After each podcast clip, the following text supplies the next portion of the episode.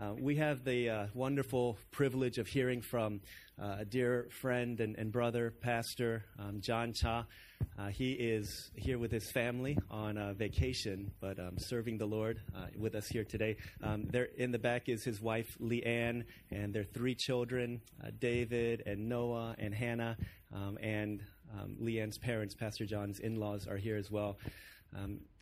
Pastor John is the, now the, is going to be the interim lead pastor at Open Door Presbyterian Church in Herndon, Virginia, which is um, widely regarded as uh, the most vibrant and healthy um, second generation congregation um, throughout the United States. Um, he has been there for a long, long time and uh, faithfully serving and, and, ministering the flock there. Was at one point the lead pastor, um, and then a few years back um, in just all humility and in understanding his gifts and the gifts of, of those on staff, uh, stepped down to become the teaching pastor, the associate um, to be the teaching pastor there. And um, as the senior pastor has announced his resignation, um, Pastor John will once again step in to be the interim lead pastor for at least a year, and then um, the Lord willing, we'll, we'll, see what happens after that. Um, but he uh, is a graduate of UVA uh, years before me. But um, you talk about people whose names you hear a lot. When I entered in as a first year student at the University of Virginia, um, the one name that kept on coming up was, you know, John Cha, John Cha, and, and Leanne, and their love story was the stuff of movies. And um, I just always wanted to meet him. And, and then he went out to, to Vancouver, Canada, studied at Regent College, um, and got his degree there, and then went back to Open Door Church. Uh, he's going to be addressing us from the Book of Psalms as we've been going through the summer, uh, talking about intergenerational ministry. And I don't know anyone amongst my circle of, of peers and friends in pastoral ministry who is better equipped to speak on this topic for many reasons. Uh, his father was the founding pastor of what is now Open Door Presbyterian Church, um, but their church is also a um, just a, a, sweet story of intergenerational and interdependent uh, worship and, and, and congregational life. Um, and he is um, just a, a, fine, fine, fine uh, man of God who really lives out um, the call of Christ in his life. And I am deeply indebted to, to him. Uh, my spiritual growth in the past few years has been, catal- uh, has been catalyzed by many different things. But uh, one thing in particular that you guys hear me talk about is this group that I meet with called Scrubs. And uh, Pastor John was um, the kind of the or one of the organizing hubs and invited me to be part of it. And, and so much of uh, my journey through uh, brokenness into healing and spiritual growth, um, even as a pastor, has been through um, the life and ministry of Brother John. So as he comes to share the word, let's uh, give him a round of applause as we encourage him.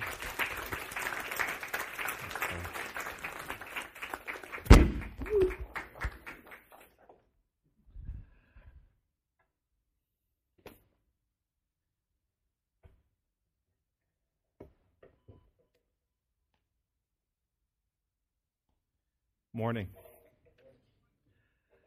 I'm really glad to be with all of you here at Harvest and to be able to share um, God's Word with you. I know all of you realize this at some point, but all of you here at Harvest are also blessed to have Pastor David and Olivia um, here in the EM. They're such wonderful servants and brothers and sisters. And I know that of the next generation of pastors emerging and um, already serving, I know of no one that uh, I would admire more than of David Larry. And so I'm really thankful to be here and to be caring for all of you through God's Word.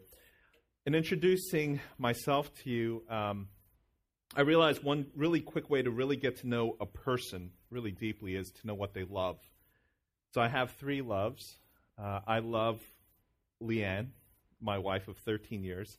We met in college, and early on, I took all these pre med courses just to be with her, to be in the lectures with her. I actually took organic chemistry with lab uh, just to be with her, which is considered one of the hardest courses on campus. In taking these classes with her, I thought I was being devoted and romantic to the love of my life. My friends called it stalking. Um, we have our three kids here, as well as Leanne's parents. Um, my second love, I love my home church, Open Door Presbyterian Church, uh, up in Virginia.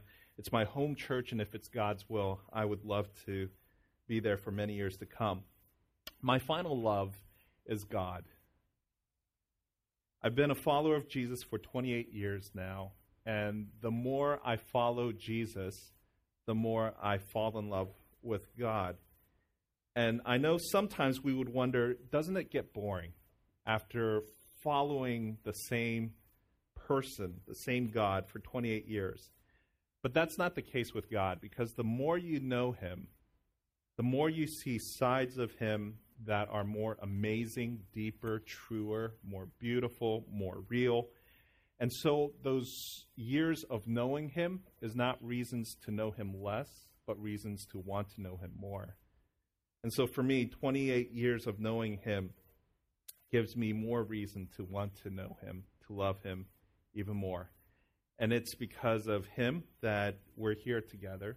And so because of Him, we want to hear from Him, hear His voice. So if we could turn our Bibles to Psalm 78.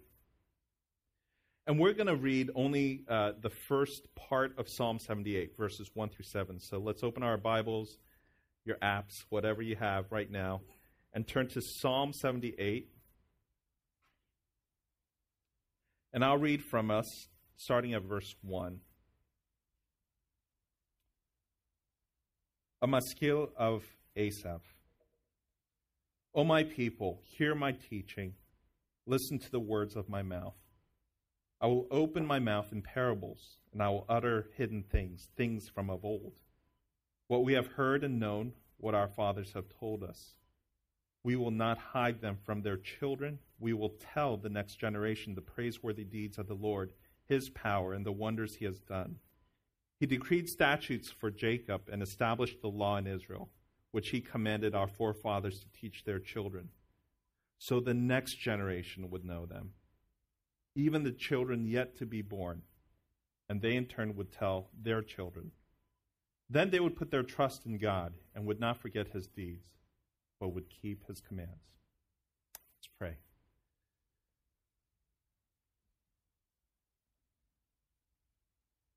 Father, we want to thank you for your word this morning. Thank you that you are God who speaks to us. We thank you for your voice, your truth. Father, we know without your voice, we would only hear our own voices and the voices of this world, and it would just ruin us. But God, we thank you that your voice are, um, is a voice that speaks words of life, words of truth. And so this morning, speak words of life and truth to us. Father, we ask for your Holy Spirit to help us open our eyes that we would see your words Open our ears that we would really be able to hear your words, that it's not just physically, but spiritually and, and deep in our hearts and our souls, we would hear what you have to say to us. Father, teach us as a congregation, especially, how to tell of your deeds from one generation to the next. It's in the name of your Son, Jesus, we pray. Amen. Please follow along with your sermon notes. Uh, it's printed right there inside your bulletins. Our passage opens with these very dramatic and pressing words. Verse 1, a maskil of Asaph. O my people, hear my teaching, listen to the words of my mouth. Basically, you this person, the psalmist Asaph, wants everyone to pay very close attention. He's beckoning us, calling us to pay attention to what we're reading. And then he elaborates on why. Verse 2 I will open my mouth in parables, and I will utter hidden things, not obvious things or things out in the open, but things that people don't understand, mysterious things, things from of old. In other words, these words that the psalmist is about to share are words that are emerging from ancient times. And in the ancient Near East culture, when words came to you from the ancient past, you're supposed to pay very close attention because these words are so valuable, so precious, so wise that they survived centuries worth of changes. Okay, so that's why the, the Near East, they view these words with such care because these words outlasted kingdoms, armies, these words outlasted all the ages. And so pay attention. What are these words that have been hidden from old? What are these important words that we must hear? Let's continue reading. Verse 3 What we have heard and known, what our fathers have told us, we will not hide them from their children. We'll tell the next generation the praiseworthy deeds of the Lord, his power, the wonders he has done. He decreed statutes for Jacob and established the law in Israel, which he commanded our forefathers to teach their children, so the next generation would know them, even the children, children yet to be born, and they in turn would tell their children. The Psalms, as you guys are going through uh, the Psalms throughout the summer, basically is God's praise book. If you I don't know if Harvest, you guys have your own praise book. It's our church just came up with our own. But basically, imagine God printing out a praise book, what that would look like. The Psalms is God's praise book, it's hymnal of how he wants to be worshiped, how he wants to be approached, how he wants to be regarded. And here in our passage, we have God who wants to be worshiped in a very specific way. He wants to be worshiped across generations. And so here's the first point on your outline. God is so great, he must be shared among the generations. He must be shared among the generations. The Psalms say that God is so great, we have to talk about him to the rest of the world, to all people. And so, and I love this about Harvest, about our church as well, we want to share with him uh, to the nations. We want to share about him to the nations. So, no matter how many thousands of miles we have to go, no matter the cultural differences and the geographical difference and distance, we want to share God with the nations, and that is what we call missions. And because of missions, we will wash cars, we will use precious vacation days, those of us who are working, will raise thousands of dollars, raise prayer support, travel 20 plus hours on a plane, endure sickness, stress in developing countries. Why? so that we can tell people about Jesus geographically. In the same way, we want to share about God not just to the nations, but to the generations. No matter how many years separates each generation, no matter the cultural differences between a 50 year old and a 12 year old, we are to seize every opportunity we have as a church so that we can share about God to the next generation. It doesn't matter if it's to a 20 year old, 12 year old, or 4 year old. And so we celebrate not missions, but we celebrate youth ministry, children's ministry. After 25 years, um, for our church, we've been on this journey together of serving um, interdependently between the Korean and English speaking congregation and also intergenerationally from adult children. It's been 25 years we've been on this journey together. Last winter, I had a chance to speak to our um, youth youth uh, ministry, youth retreat, and there are um, at this youth retreat we had about 240 youth group students, and for the youth group students we had 80 EC counselors, our, our adult counselors. And so what was what worked really well, and I had never seen this. I, I, this was the first time speaking to our uh, youth group students. There was a one to three ratio of adult to student. And so every small group, it was about one adult to three or four students who were there. And they were just sharing their lives. And they were just getting so close throughout the, the whole retreat. And for me, as the uh, EC pastor, sharing my life with the youth group, it was an amazing experience.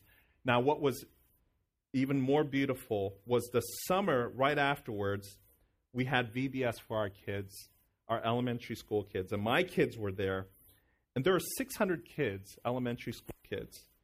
And to all 600 kids, there were 200 youth group students who were volunteering. And basically, the youth group students, it was almost a one to two, one to three, one to four ratio as well. And the youth group kids were just blessing the youth, the, the elementary students. And they were the ones only, youth group students were the only ones who had enough energy to be with these kids for five, four or five days. And they were pouring their hearts out to the youth group. And as I was seeing that, I was like, thank God. Thank God that we have younger brothers and sisters who can minister to the youngest here. And they're just pouring their hearts out. And here, what I see is that God is so great that He needs to be able to be shared amongst one generation to the next. Harvest, care for your generation here within this church. Our God wants our vision of Him to be so much at a multi generational level. Look with me in our Psalms. if you look, starting at verse 5, there are five different generations that are mentioned. Verse 5 He decreed, decreed statutes for Jacob and established law in Israel, which he commanded our forefathers, generation 1, to teach their ch- children, generation 2. So the next generation, generation 3, by the way, the reason why generation 1 teaches generation 2, verse 6 at the beginning, so that the next generation, which is generation 3, would know him, know them, even the children yet to be born, generation 4, and they in turn would tell their children, generation 5. This is not just about one generation knowing God. It's not even about two generations knowing God. It's about five generations that need to be reached about God. Five generations. And God is saying, that is how important I am. That is how great I am. That I don't want to just be here for one generation to be blessed. God wants his name and his character to be passed along, not just to you, to your friends, and just to the person who is lost, who is your generation, but even to the generations to come, five generations out. So as you're planning ministry, as you're thinking about what you want to, how you want to bless and, and live, leave an impact, don't just think about your generation, but think generations out. God is not satisfied with just blessing you in your lifetime. He wants to overflow onto your kids, onto your grandkids, your great grandkids, your great great grandkids. That's how God wants to be known. This leads to our second point of this sermon, because now God invites us to partake in this intergenerational ministry. So, God is so great, he must be shared among the nations. Second, God is so great that we must become great storytellers of him. We must become great storytellers of him. Each of us here are to become storytellers of God. God wants his people to tell the next generation about him, especially about his deeds and works. Look with me in verse 4. It says, We will tell the next generation the praiseworthy deeds of the Lord, his power, and the wonders he has done. Wow. The praiseworthy deeds of God, his power, the wonders of what he's done. Many times as parents, do we have parents here? If, and parents, if you guys could raise your hands. Great. Happy Father's Day, by the way, to the to the dads here. Many times, as parents, we try to prepare what we can pass on to our kids. And a lot of times we're thinking a house, right? Or property, our Roth IRA, um, accounts, um, heirloom, or photos, or tradition. But in our passage, God tells us that one of the things we can pass on to our kids are stories of what He has done in our lives. Stories stories have a powerful effect over us.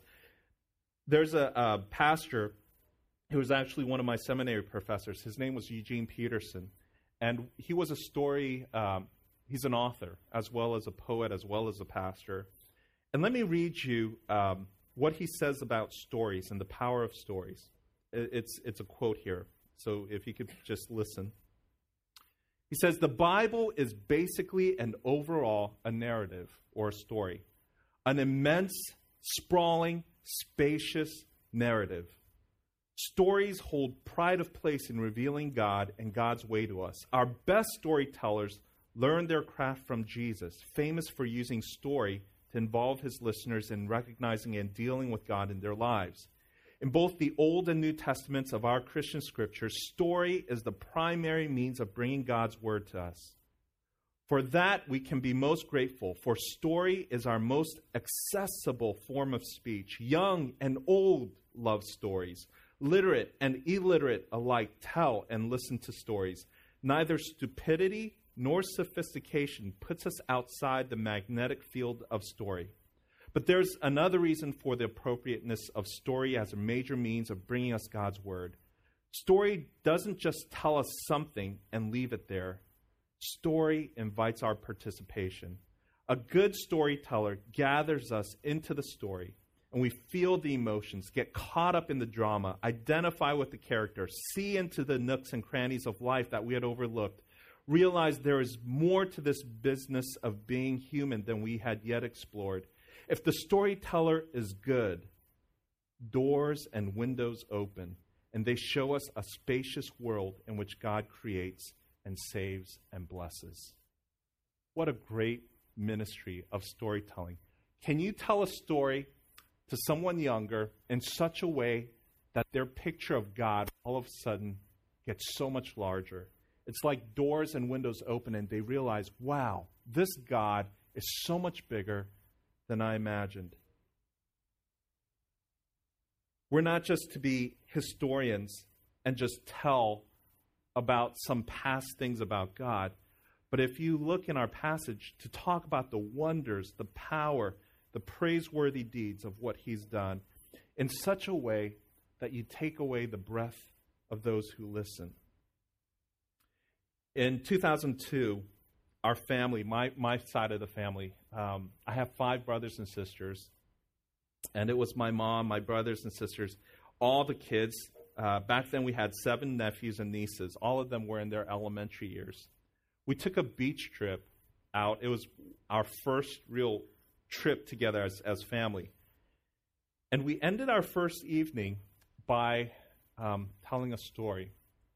And basically, we told a story of how God faithfully led our family. And the kids were paying attention. You have to imagine seven um, elementary school kids just sitting, just, just paying attention. And from that time on, our family said, hey, this really is, is powerful stuff. And, and the kids would just recall the stories, even years after we told it. And so every Christmas or summer vacation, whenever our family gets together, one of the things we do after we, we eat is we sit in a circle and one of us tells a story of what God has done. This past Christmas, we kind of got ambitious and we said, okay, this Christmas, all of us will go around and share a five minute testimony of how we each met Jesus. So I even got our three kids, David, Noah, and Hannah. I, t- I had them share their testimony. I typed it out so they could read it, um, just because I didn't, I wouldn't know what they were going to say uh, when it was their ter- turn. And they got to hear all of their cousins, all of their aunties, all of their uncles, five minute stories of how each of us met God. They heard 15 different stories, and each highlighting how God saved us from our sins. And here's what they came away with wow, this God is real. This God is alive. He worked 15 different ways in 15 different people, and they walked away from that Christmas gathering as if they've really experienced and encountered God. And what my prayer is would be that harvest on Sundays and other times that you guys meet would have times of storytelling where people would walk away and say, wow, this God is real. Jesus saves. And especially the little kids, that they'll hear this story. There was a story for me. Um, one of the most recent times when I experienced God was happened actually about uh, two years ago. Um, all of us on staff were at our offices in our at our desks, and all of us at the same time got this strange, obscure, um, mysterious email. And this email basically alerted us about a family who's been attending our church. And this um, email um, accused this family of something. And they were part of um, this family was being a, a, attacked by this other family. We don't even know who they were because they made up a, a fake account. And so we're really concerned um, at the accusations. And so we, I called up the family.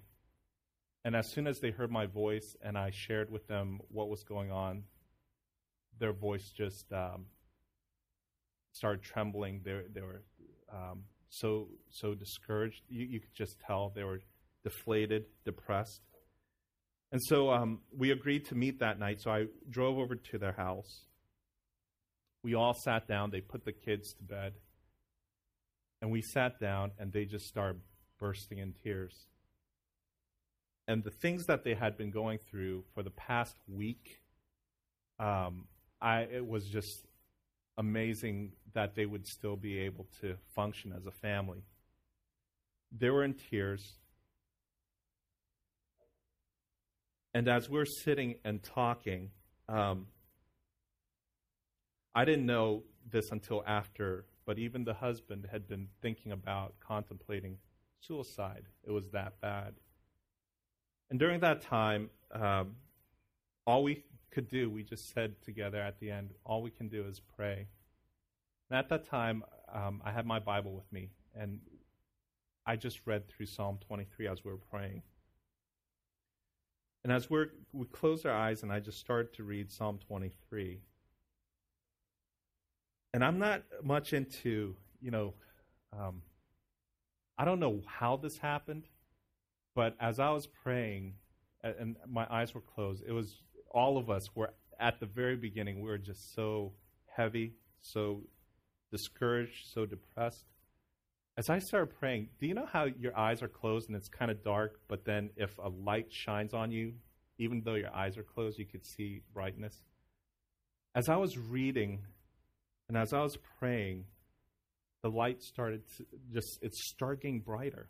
It was so clear that I actually opened my eyes. I thought one of the kids was playing with the dimmer, but it, no one was there. And, and the place started to look so much brighter.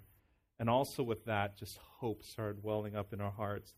And afterwards, when we all said amen and we looked at each other, all three of us were smiling. I said, Guys, what do you guys feel the presence of God here? And they said, Yes. So it's so clear. As soon as we went through uh, just this time of prayer, a week or so into um, some things that happened afterwards, accusations were dropped. In fact, the, the people who are accusing were actually now called into question. They felt more love as a couple within the family. They were able to share their testimony with our entire church. Since then, they've been leading small groups, and they are phenomenal leaders. Are real, they really care for all the people that they're ministering to. Missionary, uh, long term, is now in their picture. Uh, they shared their testimony of brokenness. As I shared earlier, they shared it with other people. Other people are coming to them for help because they know that they can relate. Um, she shared with her coworker who was not a Christian, but then all of it uh, recently got saved. We just baptized her coworker. Um, her coworker's parents, believe it or not, started coming to our church because of the baptism service. All of this opened doors and windows of what God has been doing around us. And it's all because of the story that God was putting together in their lives. Harvest Church be a storytelling church. Tell stories of God.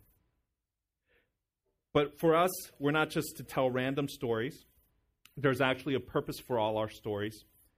And there's a big conclusion for all of our stories. The big therefore. The third point here God is so great that we're not just to be storytellers of Him, but God is so great that our generations, the stories we tell, our generations is that they can trust him. God is so great that our generations can trust him. There's a purpose for all of our stories, and we see this in our passage. The psalmist calls the people to tell the stories, but for a purpose. Verse 7, it says, Then they would put their trust in God and would not forget his deeds, but keep his commands. The psalmist wants the next generation to know, after we tell all of our stories, that they can trust God and not in themselves. In fact, if you have time and you want to read the rest of Psalm 78, here's what the rest of Psalm 78 says. It talks about how the Israelites fail and disobey God over and over and over again, and yet at the end of it all, God is loving, God is gracious, God is faithful. The Israelites fall again and again and again, but they are rescued by God again and again and again. And at the end of Psalm 78, basically, it's a call to trust God, to turn to Him. And so here's the stories that we want to tell to this next generation. Tell them at the end of it all, they can trust God. It's not about us, it's not about how much we can do, how much we can sacrifice. It's about what God is, has done, what God is able to do, how we can trust Him, how we can turn to Him. And I believe that as we tell our stories, God will be faithful to our children, to the generations to come. I like to end um, just with a story um, for for us. This is a story actually that Leanne and I actually experienced again and again. Um, at our church, we've taught this class called the uh, our, our premarital class, and basically we sit down with all the engaged couples in our church, and we just one of the exercises we have them do is they do a family tree. So they kind of describe two or three generations out, and also their generations together about the dynamics about their family, who their grandfather is, uncle, aunt, etc their parents themselves. And basically, what they do is they describe what each generation is like. And what happens, sadly, is for a lot of them, there's generations and generations of bad things um, alcoholism, um, rage. Uh, there's a lot of abuse. There are a few um, in our church family where there was um, infidelity, where there was just adultery or um, broken marriages. And what would happen is you would you can't help but not see it happen all over the place as they're drawing it out. And this is what they all said after they did this exercise. They said it's amazing how there's like sins of of generations that just kind of get taught to the next generation. And so we would just see this, you know, just happening all over the place. And then all of a sudden, at one place, it would be different at one place it would all stop and from that point on in the tree it would look very different and we would ask them what happened at that one place and everyone would say this that's when this plate, person or this couple got saved and became christians and whatever happened to everybody, to everybody else every place else it didn't happen to that person it didn't happen there in this family tree because this is where they surrendered their lives to Christ. And this is where what was passed on was not any of the bad stuff here, but the good stuff the stuff of Jesus, the stuff of God. And without fail, they would say, This is where we gave our lives to Christ. This is where this family gave their lives to Christ. Here at Harvest, as all of you come together, and you share in this family tree of God. There are many things that we bring in, and I we have our own stories. We have our own bad stories of what's been passed on to us. But this is a place where we can hear from God, and His story can become our story, and His story can now be passed on to the next generation. And so, this is God's word for us that we would be a generation, a people who would take God's truth and pass it to the next generation. If we could rise to our feet, I'd like to lead us just simply through, through a time of prayer and through our response. So, if we could rise, um, let's close our eyes. I just want to give you um, two questions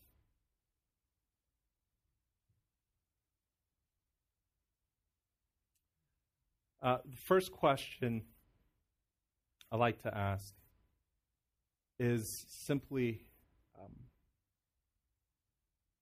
for you to recall God to give you a story.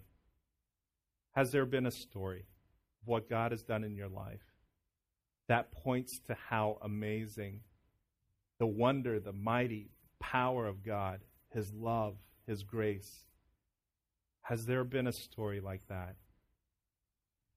And second, is there going to be an opportunity, or can you create an opportunity where you can pass this story on to someone who's younger?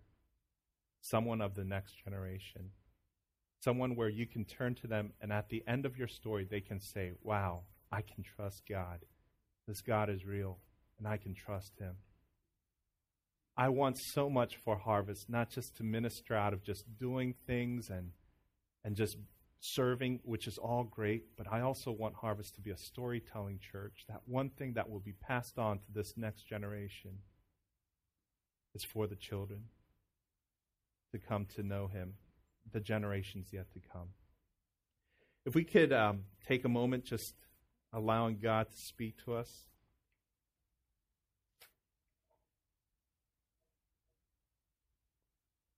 And then I'd like for us um, now together just with one heart, one voice, if we could pray together for the generations of this church. It's awesome that we get to pray for the nations. It's awesome we're thinking geographically. Now I'd like for us to think chronologically, time wise. We don't want to lose generations, but we want to pray for them.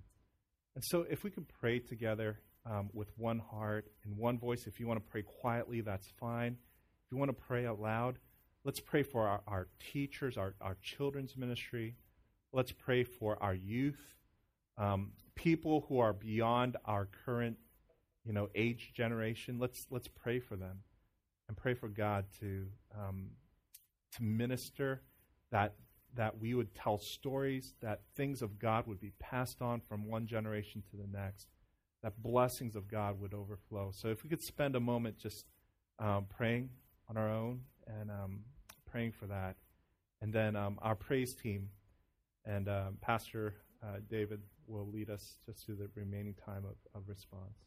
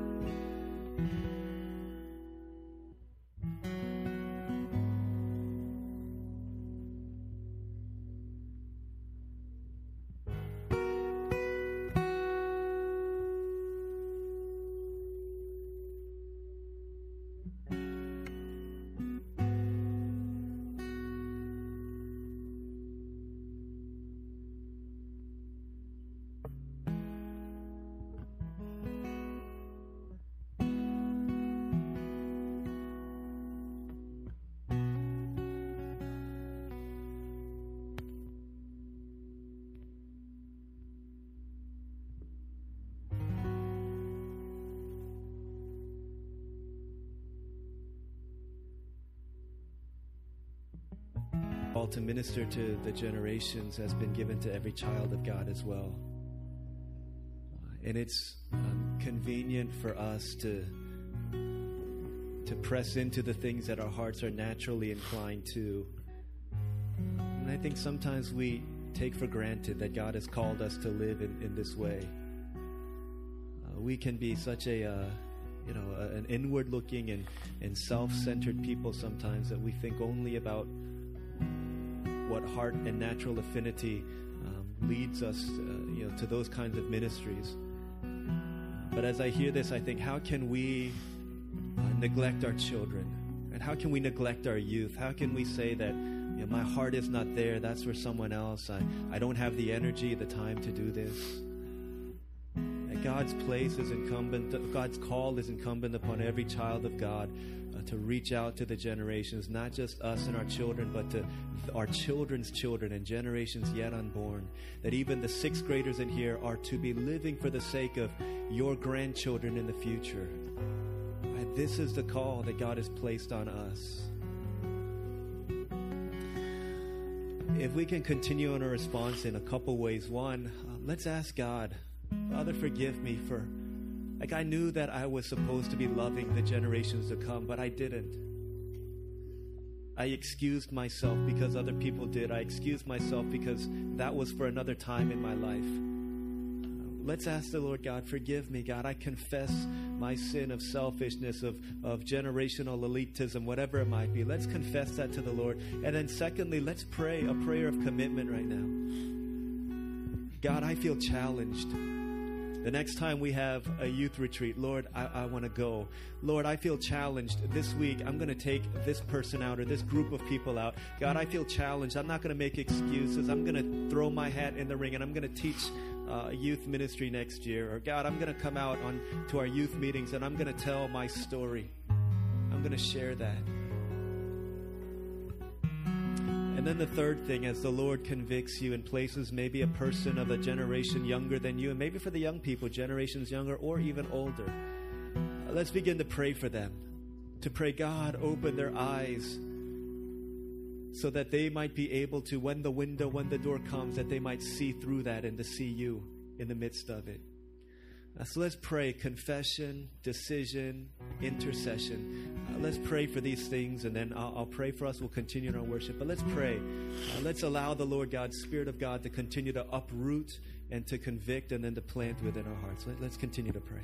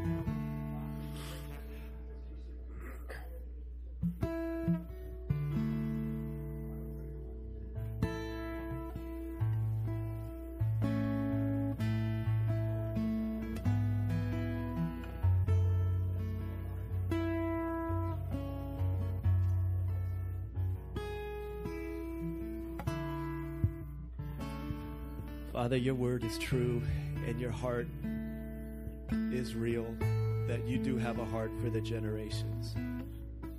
Father, somewhere along the line, someone from a generation above us thought about us before we even came to be, perhaps prayed for us, invested in us, gave time and effort and energy so that we might be where we are now. Father, we are indebted to the gospel. And we are indebted to those who believed it so much that they brought it to us. Father, what Pastor John said is true. We would gladly raise a thousand dollars to go to the nations that they might know Jesus. And you're calling us not to thousands of dollars, but even a, a little bit of investment to go on a retreat, a little bit of time to come out to a, a gathering a little bit of money to pay for a meal and to share our stories with people who are so close to us, people who are right here.